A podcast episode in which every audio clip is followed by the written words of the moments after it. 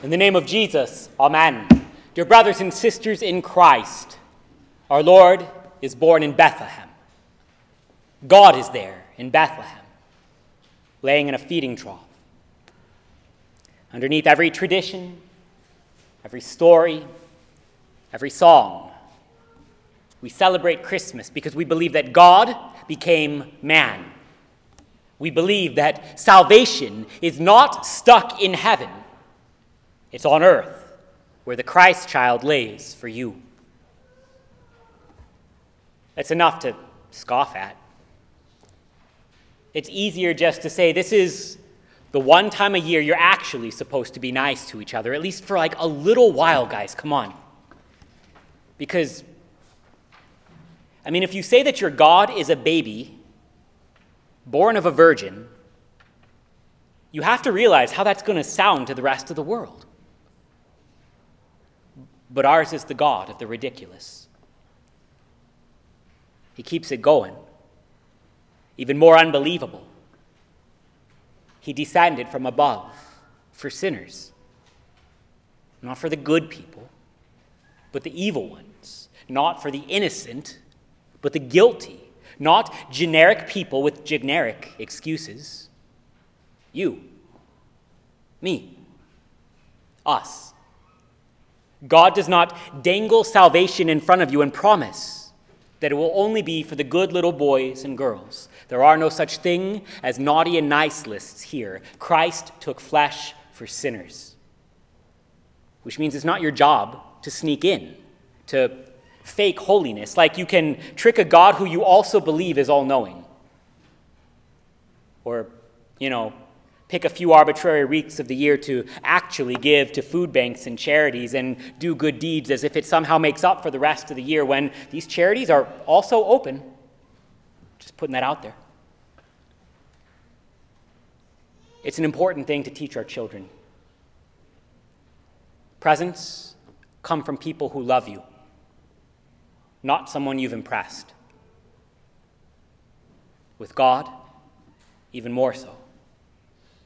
He does not give gifts to the worthy, but to the people he loves.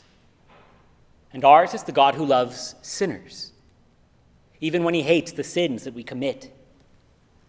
It's every bit as ridiculous as a religion where God is a baby who is born of a virgin. But ours is a religion that is only for sinners, for people who, whatever their intentions are, fall short of what actually helps people, and more often than not, hurt themselves and each other. It's for a people who actually sin.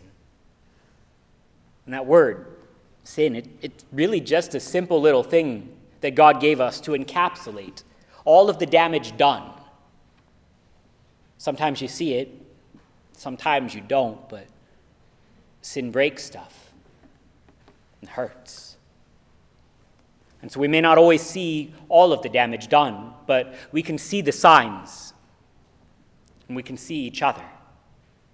Because as playground prophets love to say, it takes one to know one.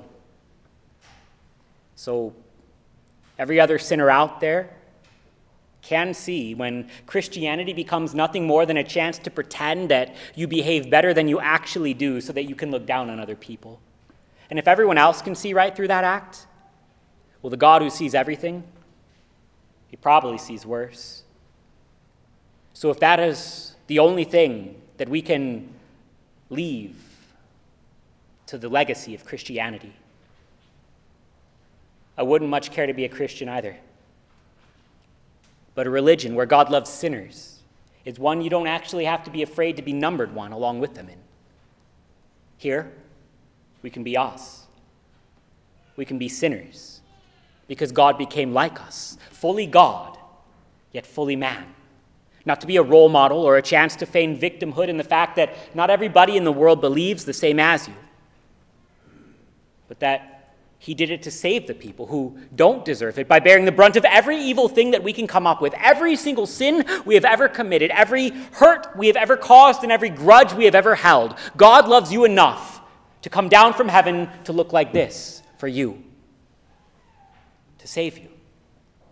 It is a mystery that causes angels to break out in chorus, but he is not here for angels. He is here for sinners. He is here for me. He is here for you.